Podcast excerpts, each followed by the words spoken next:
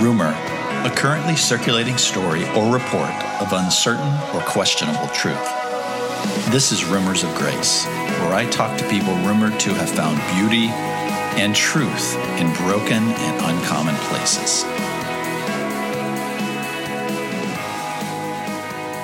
Before we begin this episode, I just want to remind you if you are enjoying this podcast and the guests that I am fortunate enough to interview, I would appreciate it if you could rate this podcast on iTunes. Uh, go in and, and give us a, a, great rating if you feel so led, and um, give us a little testimonial there as well. It would really help us with our rankings and, and get Rumors of Grace out to more people. So thanks so much, and here's the new episode. Hello, friends. This is Bob Hutchins on another episode of Rumors of Grace. And today I have a very, very special guest, uh, someone that uh, I haven't seen in a while, in a few years, but we were former acquaintances and friends. Miss Kristin Sweeting is sitting across the silver table from me today. She's an interna- international photographer. She runs a mastermind for creatives called Dangerous Creatives Mastermind. Uh, she launches. Uh, she launched an online business course for creatives. She has run a study abroad workshops and a podcast for creatives called the Porch Cast. She's also a single parent, and I am excited to talk about your journey because it's very, very interesting. Welcome, Kristin. Thank you. I'm so glad to be here. Yeah, yeah. Thank you. Thank you for taking some time out on this uh, sunny, beautiful winter day to to talk about life and love and all kinds of fun stuff. So, tell me a little bit about uh, who is Kristin Danger, sweetie. She's still evolving. the, uh, on your on your Facebook account, it's Christian. Uh, sorry, Kristin Danger, sweeting. What is that all about?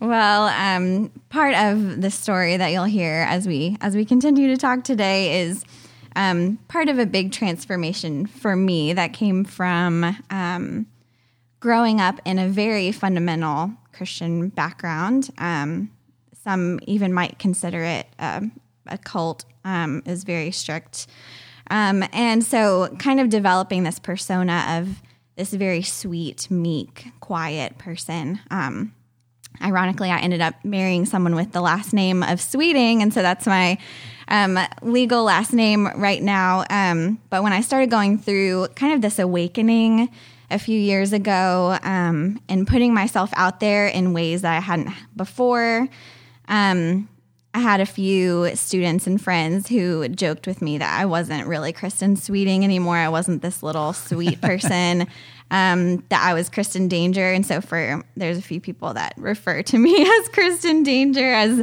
kind of a joke, but it then developed into um, where I've even considered making it my last name because I'm like, what do you do once you get divorced? like I don't feel connection to my maiden name my like my married name I've branded for myself for 10 years. It feels hard to let that go. So what do you do? And, and I kind of wanted to take a page from Phoebe Buffay's book and Friends, where she just like came up with a completely random last That's name. Great. Was like this is my new name, and I just wanted to do that. But and, and you called that your ma- you tied it into your mastermind too, right? I did, yeah. When I launched my online course, um, I called it Danger School because the idea is that um, part of developing a, a, a creative business that gives you life is not staying small and meek and mm. sweet, but doing things that are different, um, creating a brand that has purpose behind it. And um, most of the people in my mastermind, while they're like artists and photographers and, the, and therapists, and they all have this, um, they want to change the world. They want social mm. impact um, with their business as well. So right. Um, that kind of all tied together. Okay. Well, you you alluded to your your childhood and, and, bringing up. So let's. I always like to start there because I I think it gives context to your bigger story. So where were you born and where were you raised? Tell me about your siblings, your family, etc. Yeah, um, I was born in Florida, um, raised by my mom and my dad. My dad was 30 years older than my mom, so a little bit detached from um, raising me and my younger brother. Um, I have five. Where, where, in Florida? Fort Myers. Okay. Um, we didn't stay there very long. Really, most of my what I consider my childhood home is um, Richmond, Virginia, outside of Richmond, Virginia. Okay. Um, and you said you had five. Five half siblings. Okay. Yeah. Did you all live together or? they were so much older than me that most of them were already adults and Okay. had um, had children of their own. My I have two sisters that are actually older than my mom, so I like to joke like we were the ultimate modern family before that TV show came out. Wow. Um, because family what, what was that like were bringing uh, Odd. growing up?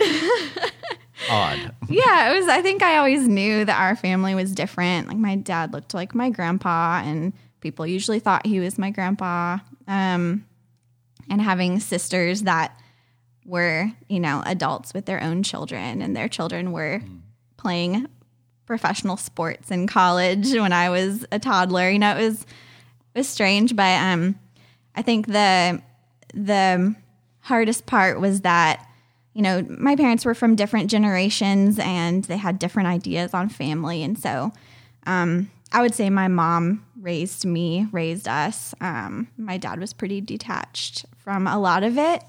Um, and so when we were in Virginia, and um, I think there were some different things that led up to it, but um, we ended up, my mom went from not being a Christian at all um, to being brought into this community that, um, you know, on the surface, like they were so kind and like they just loved us and they loved each other and, um, and a lot of them homeschooled. And there was just this like, oh, there's people that are nice, that are educated, that like homeschool their kids. And uh, it was very attractive to my mom and to, um, to me at the time. And She found a community.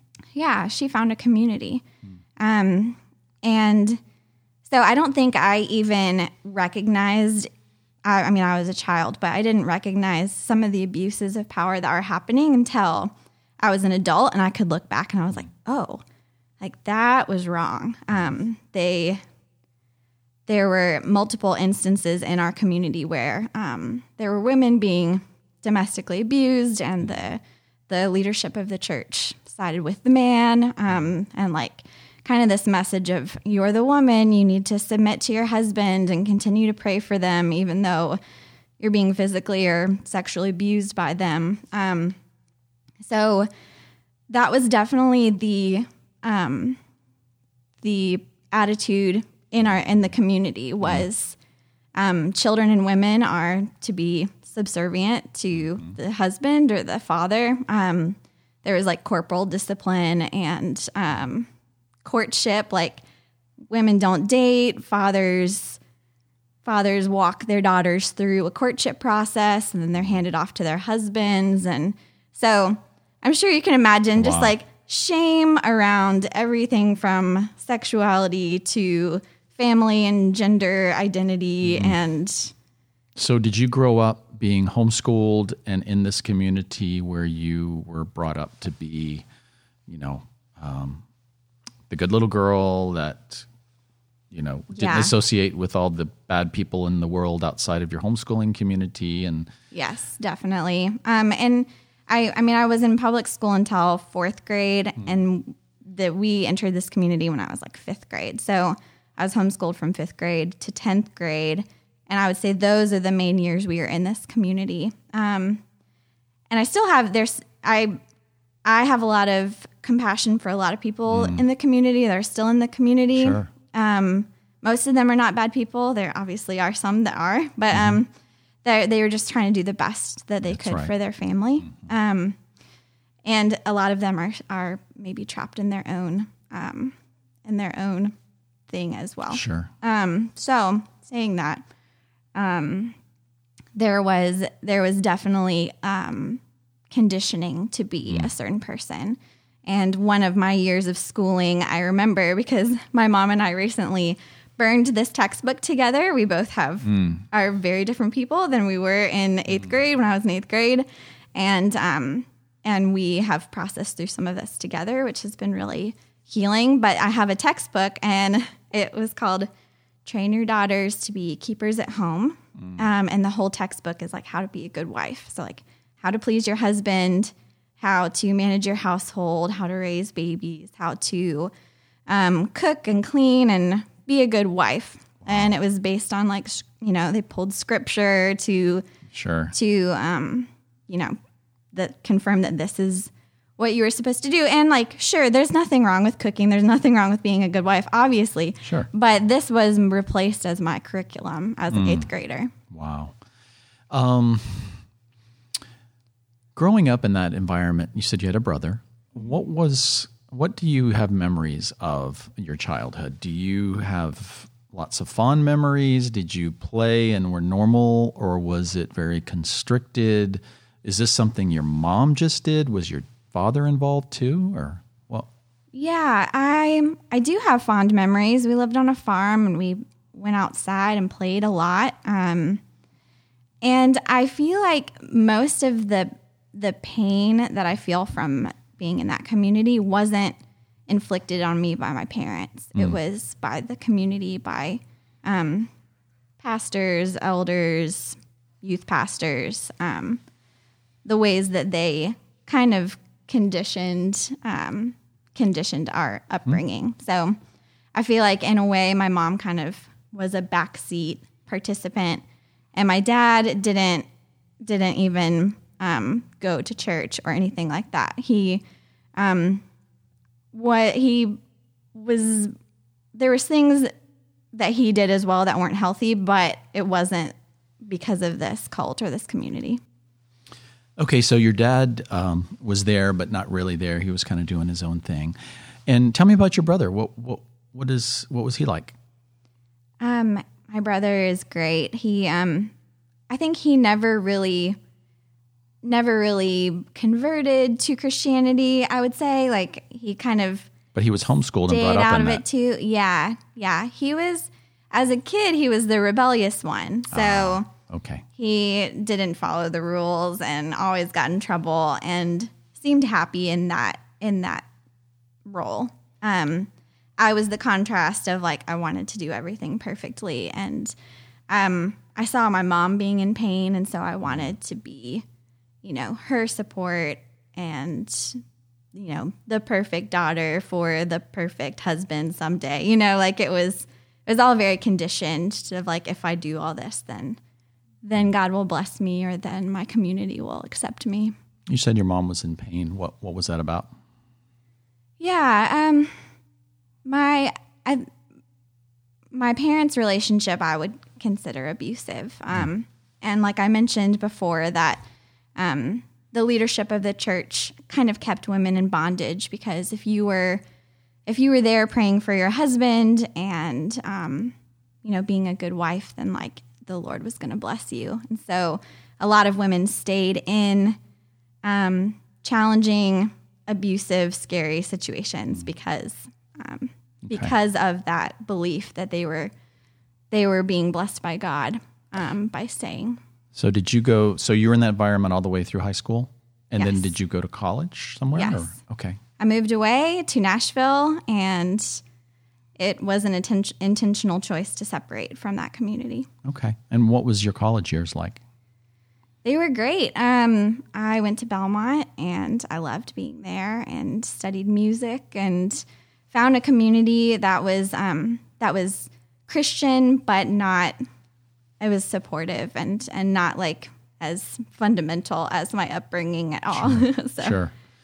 And then from there, did you get married right out of college, or I did. I got married my um got engaged my junior year of college, so I was 20 and got married the day after my last day of junior year.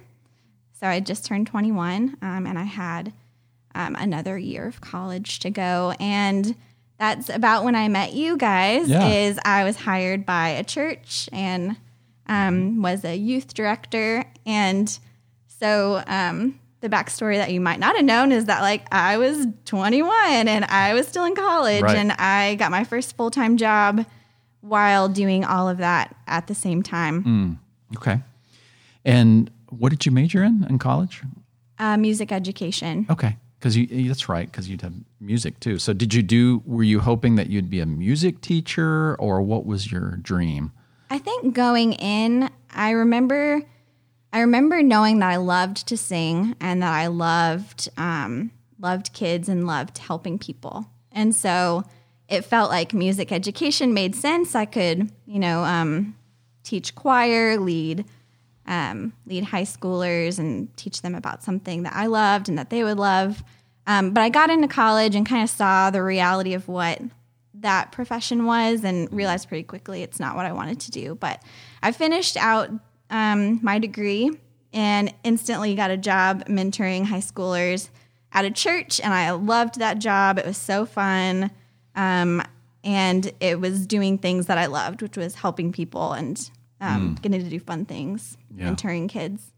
And you were uh, working at a church. You were kind of in youth ministry, um, and you were mentoring. What what was going on in your life outside of that? What is that? Just a fun time in your life? You were living away from home. You come to Nashville. A whole new world opens up for you. You get married. You're working at a church. Is that everything's going great? Uh, no, I wish it, I wish so, but um, no, I think the reality of real life um, hit pretty quickly um, when all of that happened. There was like trying to figure out how to be an adult, how to have your first job. I was doing like twenty credit hours of college, trying to graduate on time, um, and was uh, was the breadwinner for my new marriage. And so i developed an autoimmune disease my like senior year of college from stress. Um, and so then went into a pretty, pretty rigorous like trying to heal from that. Um, so no my 20s were very very hard. And i felt like did a lot of of the um, emotional work that like someone much older usually has to do of um, we were in marriage counseling basically from day one um, and we're just working through hard things and um, and i'm sure you know that like working at a church is not necessarily all it's cracked up to be once you get in there and you realize that there's a lot of stuff that happens that um, you don't expect there's a lot of, of hard things to deal with there too You, you said you developed an autoimmune disease. Uh, you don't have to go into detail on that, but what what was your? Give me a day in the life of Kristin Sweeting during those years. yeah. Um, so I would wake up and um, like throw everything together, drive 30 minutes to um, the, the suburbs where the church was, um, would be really excited for all the meetings in the morning, and about noon would like hit a wall where I just like almost couldn't keep my eyes open. I was jogging. We were I was working in an office, and so like just struggling in that office until I got to go home. Would go home, crash on the couch, um, just like couldn't couldn't talk to anyone, couldn't do anything. I felt like I'd given everything that I had during the day, either like working with kids or their parents. Um, and then I, we would like have dinner. I'd go to bed, and then I wouldn't be able to sleep. So I would like be up all night, like overthinking and stressing. And so when I went to doctors trying to get some help for it, they were like, "Well, we could put you on anxiety medication," which like there's nothing. There's like anxiety medication is great, but I knew that there was something else going on. It wasn't just that. I could feel my body was off. Um, so eventually, someone figured out that I had Hashimoto, which is like a thyroid autoimmune disease, and um, adrenal issues from stress. So it was kind of like healing those two things um, that really turned a lot of my life around once I started feeling better. And so um, you finished college, you're at the church, and then that's your 20s. How, what was the culmination of all that? Getting well and then, um, you know, moving on? What, what, what was your next journey or next step in your, your Next life? journey. Yeah. So I was working at the church. I really did love it, but again, I was probably I was the main breadwinner at the time then too, um, and was not a, a huge salary at a church. It was it was tight to have two people survive on it. Um, and so I started doing photography. I had never I'd never had a nice camera, and someone generously gave me one as a birthday present, and I started photographing everyone and um, what was great is that I worked with hundreds of, of teenagers who like loved having their photo taken. So, um, so that started being like a tool I used in ministry. We would just go and explore and take photos. Um, and eventually, people's families started hiring me to do photos of their families. Um, and it probably took about a year, and I was making more money from photography than I was from um, the church position. And there were a few hard conversations at the church too, where I had this realization that um, I had essentially hit the cap of where I could go in this career as a woman. Um, you can't get ordained, you can't be a deaconess or whatever. Anyway, there was there was a limit because I was a woman and just because of the way that Sure. anyway, I don't want to like get too much into that either, Yeah. but like I was like, oh, I'm couldn't go- you 23. go. Mm-hmm. Yeah, I'm 23 and this is as far as I can go. So, um so started like building up this side photography business and um I'm like so grateful for that. I feel like it um it brought so much joy into my life where there was so much like pain um and it has just become this thing that's like blossomed into a really thriving business that um now supports me and my son. We're able to be generous with other people.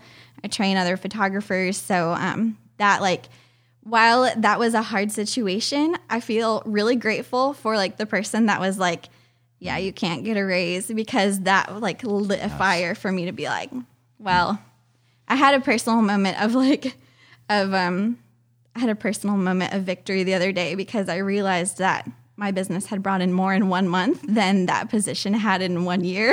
Good for you. and I was like, cool. Yeah. There's that, you know, 23 year old sweet woman that wasn't allowed to do anything else.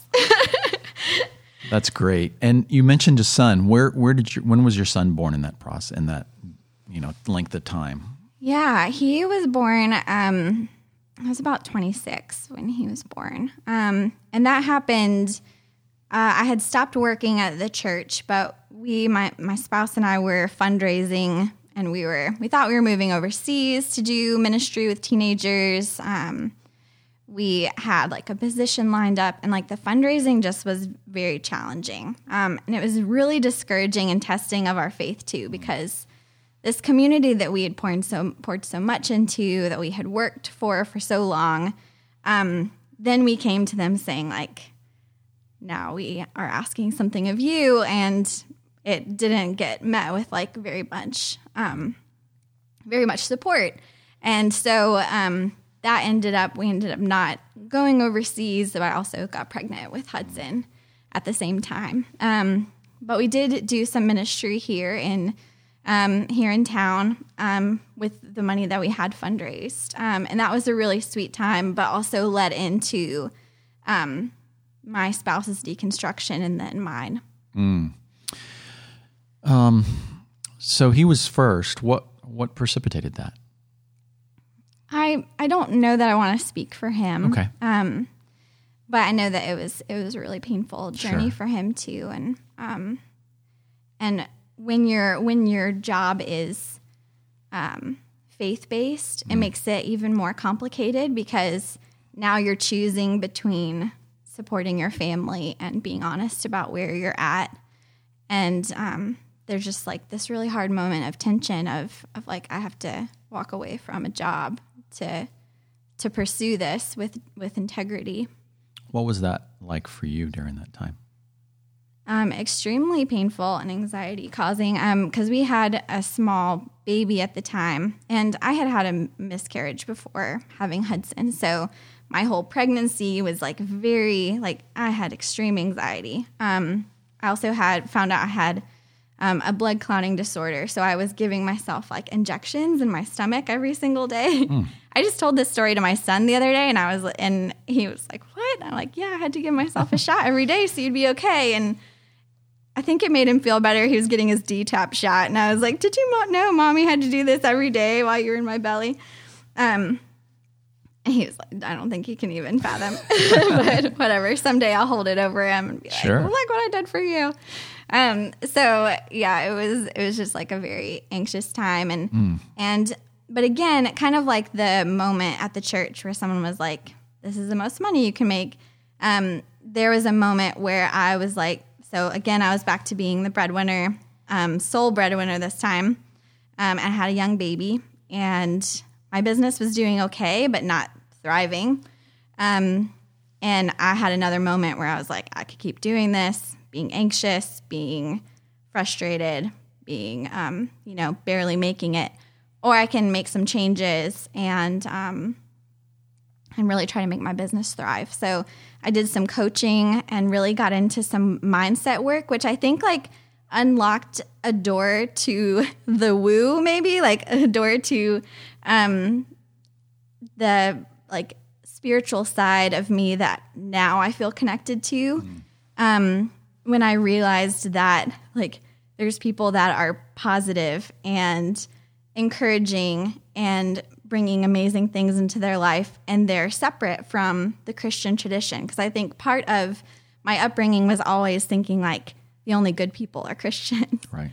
Um, and whether I like I probably wouldn't have said it in so many words, but it definitely was ingrained and like I think that like, you know, only Christians are good people. Um, and so when I started realizing like, oh, you can be a good person with no ulterior motives um, and bring a lot of good and light into the world, um, I felt like that grew as this thing kind of drifted. And was that? Um, I know you said for your spouse, and for for many of us, it, it's there is it's painful and it's a journey of of of grief and mourning. Was that? Did you find that too, or was was it was it all just a pretty much uphill journey for you? No, there was there was a lot of grief as well. Um, because within nine months, um, I would say I my wouldn't necessarily say I lost my faith, but it completely evolved into something different. So one foundation completely gone. Um, my father died. I had become a mother, and my um, a year later, my marriage ended, um, but was in the process of ending that year. Um, so everything there was a lot of grief that all was definitely intermingled. Um, and it felt like I was telling you a little bit earlier, like it felt like a balloon without like without a tether. You're just kind of floating. Like I don't really know what to believe, what to um, what to think. And I remember really clearly this moment. I did a lot of therapy this year because there was like a lot of things happening. Um, and I love therapy so much. But I, there was this moment where I remember sitting in her office and I hadn't really decided like Christian, not Christian, where am I, what's happening. And um, there was this moment where I said, like, I feel like my own personal values are conflicting with my faith tradition. So things I believe about the world and humanity and how I think people should be treated are very much like opposite of how I feel like my community is um, is interacting with the world.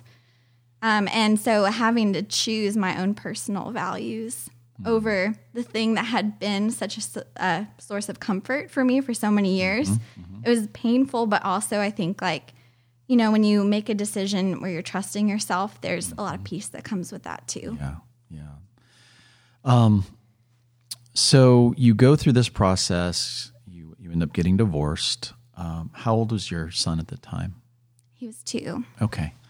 And um, did, was that? It seems like you keep going. You kept going through these stages of okay. Now I'm going to I'm going to be a photographer. Now I'm going to be this person. Now, what was that like for you? Were you saying okay, now I'm on my own. I'm going to start a business, or did that evolve as well? Because I really want to get to the point of of where you are now, and you have this kind of cool thing going on. You have this mentoring.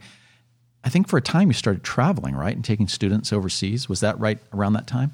Yeah, we started doing that. That started happening um, the year right before we split up. So um, I planned these big workshops where we did um, Iceland and France, and we um, I mentored photographers. This was my like. Um, this was my I'm not to play it safe. I'm to like open up this workshop that sounds insane. Like my first wa- workshop wasn't in my backyard, it was in Iceland. You know, like it kind of was the pie in the sky dream and saying like why the heck not and going for it. And so I sold out two workshops back to back that were um, France and Iceland. I took photographers with me for two weeks. We I like planned all these surprises. I had so much fun. Like taking the pieces that I loved from being a youth leader, the pieces I loved from photography, creating like an experience that mm. would change people.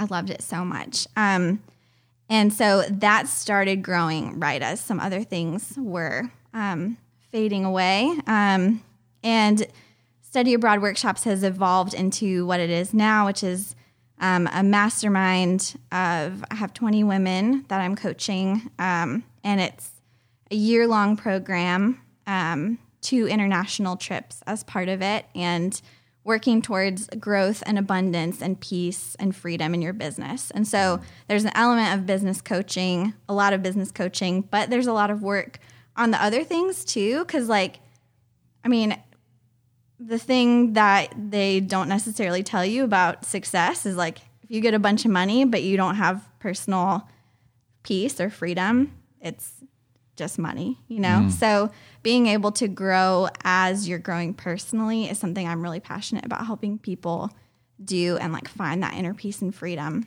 Mm. Um, but I definitely remember in Iceland and France being like, I'm encouraging these women to be free and to love their bodies and to like love their lives. And I'm like, and I don't feel free. I remember that moment. Mm. Um, so the next year was definitely like huge letting go, grieving, making room for freedom. As you were going through your own evolution of of a person and seeing the world and just trying to figure out who you were and and where you what you believed, did it was it helpful and was it um, a, a, an experience that you look back on this traveling internationally? Because I can imagine going and seeing people from in different environments and different cultures, and they seeing the world from different perspectives, and you sitting across the table from them. That had to be something that was uh, impactful at a at a real strategic time. Yeah, definitely. And I had done a lot of traveling um, up to then as well, which I I think has always really shaped how I view the world. And um, but but every time I travel, I come back with some new thing that I learn. Like in France, they like any person can take a sabbatical year and have their job waiting for them when mm. they come back. Wow. Like everyone takes a month off in the summer and travels with their family and rests. Mm. You know the the priorities of different cultures is fascinating to me and how um, caught up a lot of Americans are in um, workaholism or doing everything a certain way or following a certain set of rules. Um, I I feel like seeing other cultures really thrive, doing it differently is gave me a lot of freedom too of like, oh, I don't have to do all of these things. There are a lot of different options out there. That's great. That's great. And so, so tell me what your um, you you teach help with photography and you mastermind there, and that's kind of your trade. But it sounds like to me you're also going deeper with people and, and talking about things, uh, personal development, and talk to me about that and how where you where are you right now with that, and what are you seeing in the lives of of the women and, and the people that you're mentoring? Yeah, um, you know, I think being able to be aware of some of the pain in our past, um, but also not let that stop you from moving forward. Um, is something that we do a lot in like you know someone joins a business coaching group or a creative group they might not necessarily expect it to be um, holistic like this but i just think that is so important to like you're a whole person if your business is not doing well or you're not making money a lot of times it's tied in with some limiting belief you have. Um, one of the big ones for me is that I had this Christian tradition, um, or just a faith tradition where there was um, a belief that like I was a better person for um, barely making any money and working in nonprofit and you know kind of a martyr philosophy of like I don't know, just like I don't know if I can say that. Um, Kelly just laughed at me, but just like um, of being like I'm I'm better for doing it this way, and realizing that that wasn't true. And um, people that thrive are not bad. And um, and even the belief that like i couldn't make more like i can't make too much more than my spouse because women are supposed to be subservient. Even though in my head like i knew that i had i knew in my head that like i'm not subservient to him Sure. but i think the conditioning was so well programmed Well, you I'm talk like, about your childhood and the homeschooling environment in your eighth grade book. Um, that was deeply ingrained, right? Yeah, like how can I be charging XYZ for wedding photography when my spouse makes that in like three months? You know, I can't do that. Or we're fundraising money. I can't charge this. And Um, so much of that's subconscious. It's deeply ingrained. Yeah. Yeah. Um so I had there was a lot of that to work through and I find that at each each time I hit a new layer of growth, I have to work through some of the same things, some of the same limiting beliefs, some of the previous childhood trauma. Like I have to go back there and be like, "Oh, hey, I see you."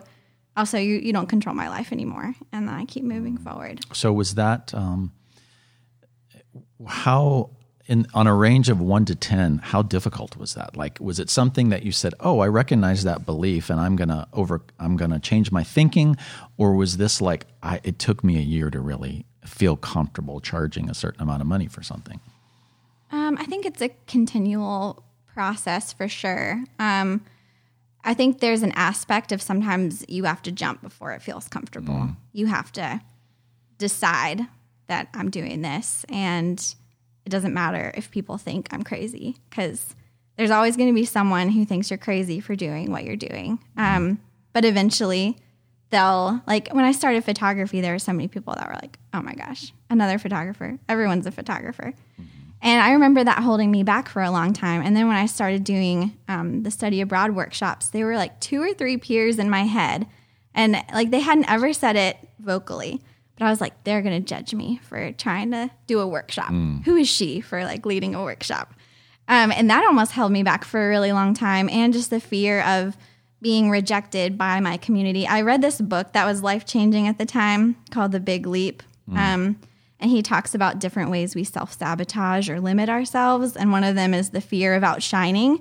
So a lot of people have programmed in them this fear that if you shine brighter than, you know, your spouse or your sibling or XYZ, whoever it is, that you're going to get rejected and somehow you're bad because you can't like make them feel bad. Um, and so being able to work through that to a place of like, that's not about me, that's about them. Like me deciding to like stay smaller for someone else's sake is it's selfish of me because I'm protecting myself. And it's not fair of that person if they actually are expecting that of you, or not fair of me to think that they are when maybe they're not. What would you say is the one or two things as you work with, with different people and, and the women in your group um, are the main, uh, and I know everyone's different, everyone's personality is unique, but what are the one or two things that you would say are, are things that are hindering or are holding people back or um, the place that people find freedom the most in your experience in doing this? I would say most people hold on too tightly to things. Um, they have some idea of how life should look or what outcome they should produce and when and what exactly it is. Like, down, I don't know, it's like, it's this. And so people hold really tightly to it. Um, and I have found the more you can let go of things and almost like visualize holding a hand open of um, whether it's a financial goal or a personal goal or um, a relationship, when you can let it go and be like, I'm going to let this be what it needs to be. And it's not my job to control what form it takes. There is a lot of peace and freedom that comes from that. And I find that the result is usually better, like almost always better, really, when than when you're like, no, this is it. This is what I'm going to be. This is who I'm going to be. This is what this relationship is. We have a question. My beautiful wife Kelly is sitting in on this conversation because she's a big fan of Kristin Sweeting. I am. I am a big fan. Lean into that mic and talk really loud. Okay. Um, I have a question about when you found your voice and when you started trusting your intuition. Like that process for you. Yeah. It started it started after my um it started after my dad died.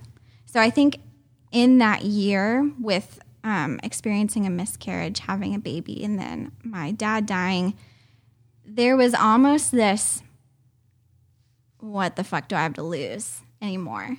I've lo- I've lost all the things that I was afraid to lose. Um and so like really it was I realized it was hurting me to hold myself back more than it than it was protecting me.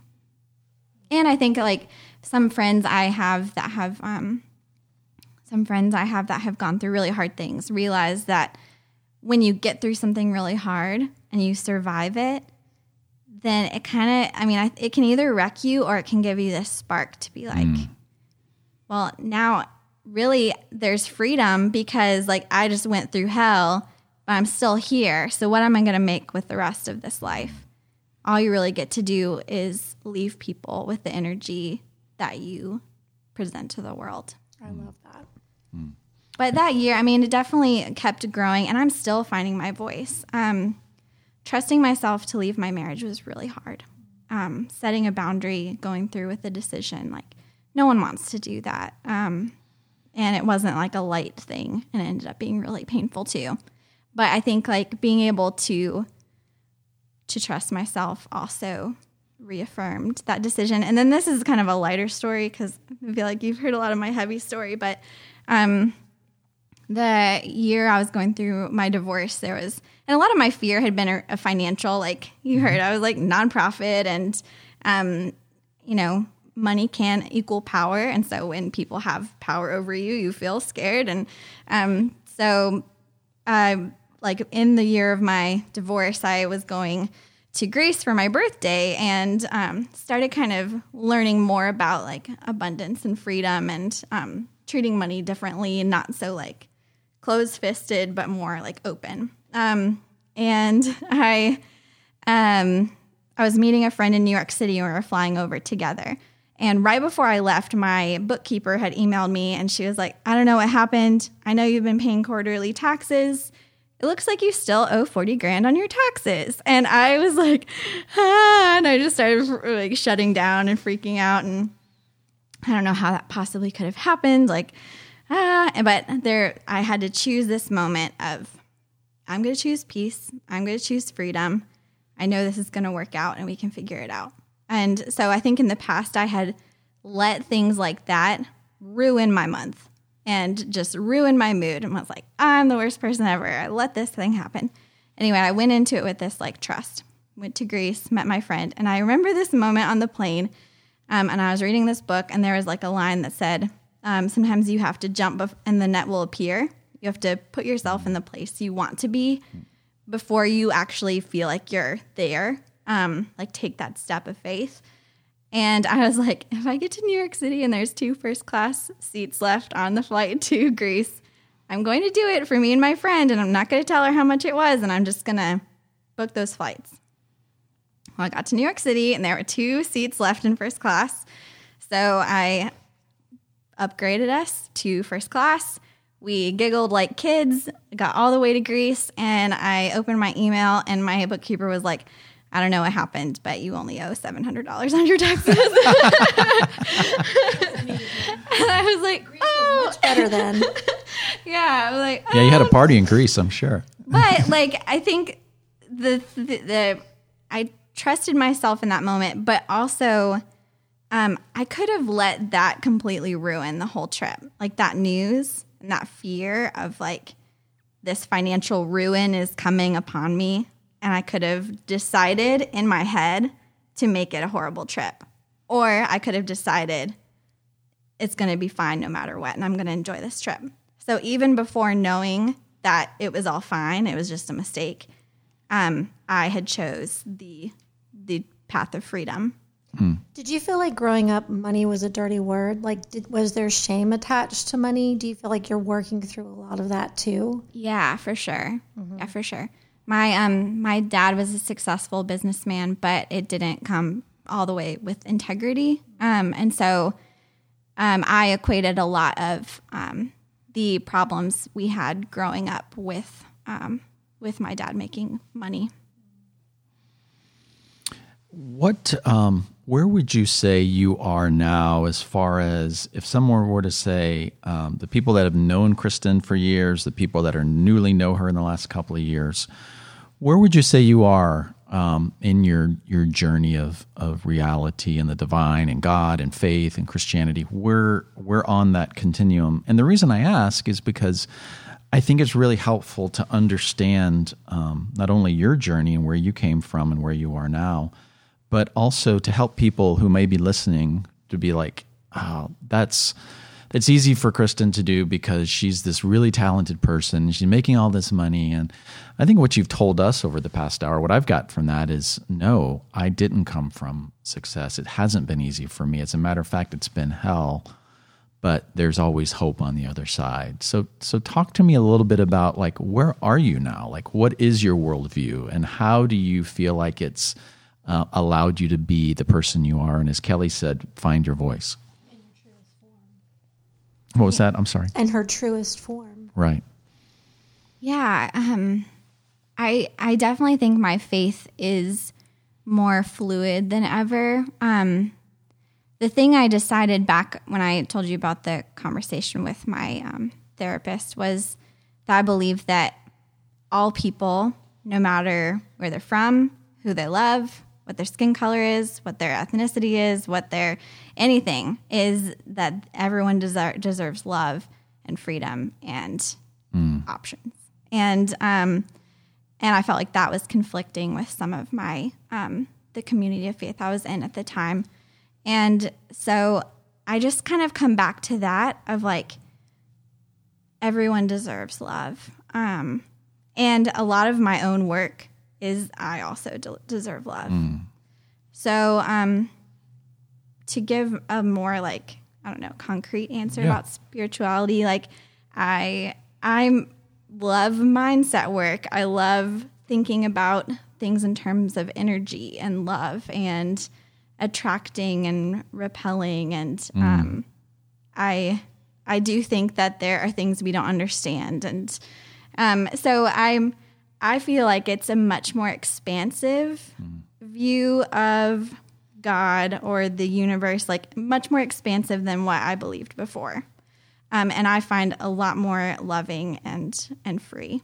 Um, and I and I don't like we were talking about before. Like I don't think anything is bad from the past unless there's you know there are um, abuses of power that happen in different communities, and I think that is wrong. And I think that um, any trauma inflicted on people because of faith is is not okay. But you know, everyone's in a different place in their journey, and this is where I am right now, which is um, expansive and very open, and trying to um, just understand myself and my um, maybe triggers or um, like ego versus heart kind of thing. Like um, Sure. my head tends to get in the way of what um, what my heart, what my soul really want.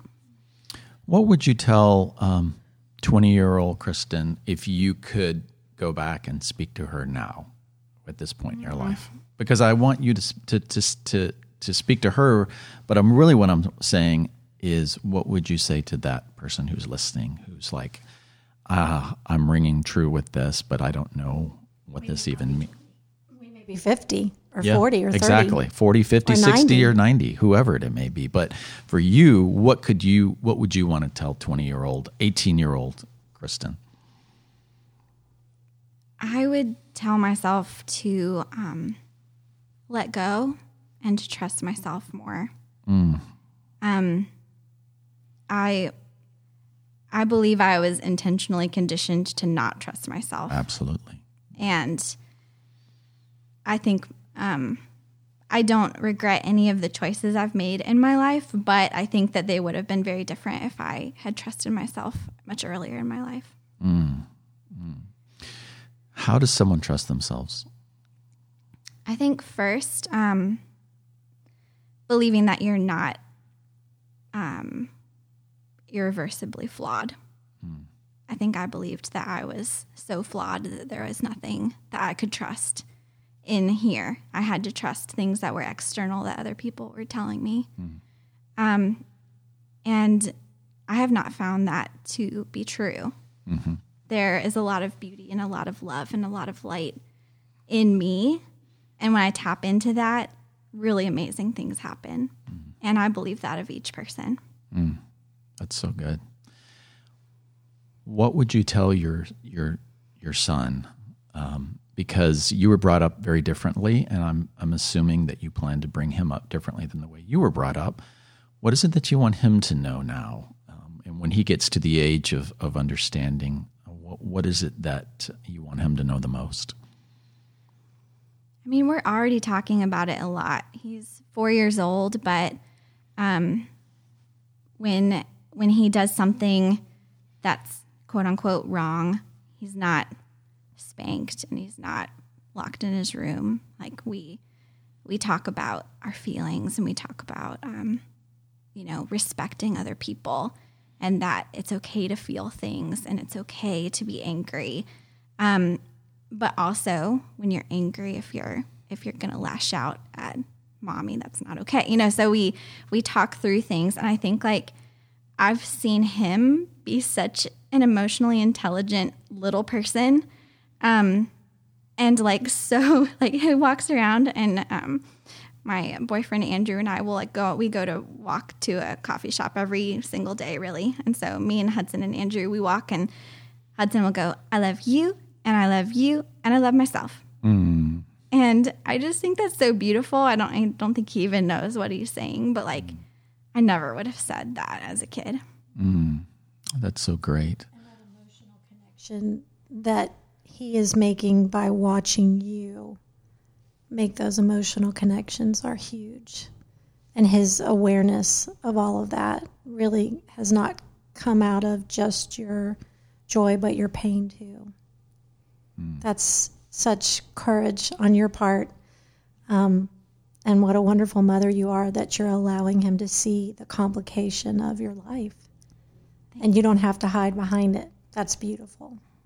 Well, and he, you know, there there are things that he is experiencing because his parents don't live in the same house, don't live in the same house that are really hard. And um, I think a lot of people maybe feel like when their kid is upset because they miss their dad that somehow that's a reflection on on them or um, or vice versa where it's like well she's bad or he's bad or you know it's this like you have to pick a side um, and so we spend a lot of time in those moments being like it's okay to be sad mm. it's okay that you're sad that we don't live together and it's okay that um, it's okay to talk about it and and like ask for what you need, you know? So, and it takes like, it takes me, like my ego, like shutting my ego down and being like, this is not about you. This is about helping your child right now. Cause there's a lot of times I could go into protective mode or defensive mode. And there's times where my ego is bruised in parenting. A lot of times mm. where ego, my ego is bruised. And you've had to work through a lot of anger and probably just even allowing yourself forgiveness. And I think those are processes that we think we have to do alienated from our children. But I think we actually empower our children when they see our weakness and they see our growth. Um, Bob and I have done that over the last year. We're continuing to do that. And I think that the more that we can do that and the more that we bring awareness to that, the more we will have more emotionally connected people in this world. Yeah, definitely. And I caught myself trying to protect him from the truth a lot, trying to shelter him and and I hear the, the mm. phrase repeated in my head a lot, the truth is always kind. Mm. And so there are things that I have told him that are not pleasant because and obviously like you don't I'm not emotionally dumping on my child because I know that there's boundaries and you want to be healthy about it. But like I I want him to know the truth and to be able to process the truth and not grow up in a um, environment where he's like thinking something is real that's not. I have a couple questions as we wind down. Um, what is one or two resources that was really helpful for you? Like, what are your what books were instrumental? Podcast, individuals. Talk to me about that. I'm sure there's a. I'm sure you have some favorites. Yeah, I would have to probably think about that longer. I mean, the book that I mentioned earlier, I read every year. Um, the big, the What- big leap. And who's that by? Gay Hendricks. Okay. Um, every time I read it, I like learn something new. Um, and Is that what? What's your what's your go to podcast? oh, Or are you too busy working on your own stuff? I had kind of taken a break from podcasts for a while, but I do love them. Um, right now, I'm being coached by an awesome woman, and this is more in the business world, but her name is Rachel Rogers. She has a podcast called The Million Dollar Badass. So that's a shout out to her. She's really awesome. That's awesome. And you have a podcast. I do. What's it yeah. called? It's called The Porchcast.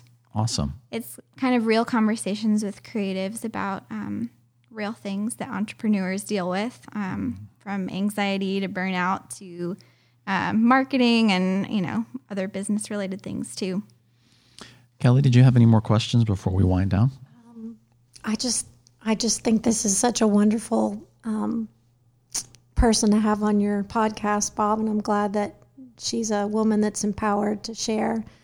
Um, Kristin, I just I just want to commend you on your example um, to women of all ages because I'm a big fan, and I'm not in my 20s anymore.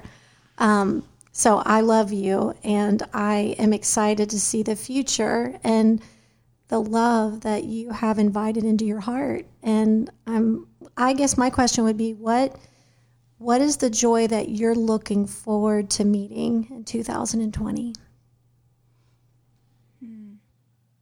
I'm looking forward to um, finding more joy in the downtime in the spaces.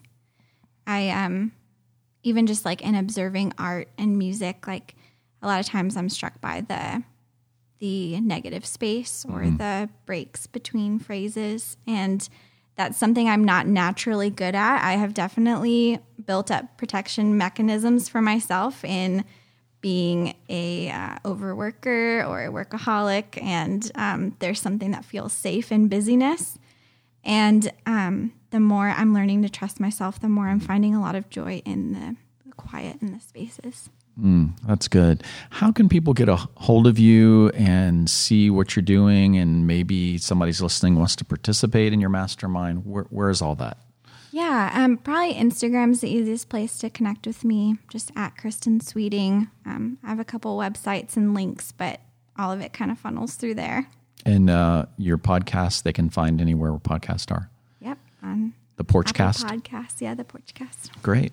Well, Kristin, thank you again. And, and thank you for being um, honest and authentic and being um, a voice of, of hope for those people who, women specifically, but also men um, who've been through some really hard, difficult times, physically, emotionally, spiritually, and come out the other side. So thank you for, for being that. You're so welcome. Thanks for having me. All right. We'll talk to you soon. 拜。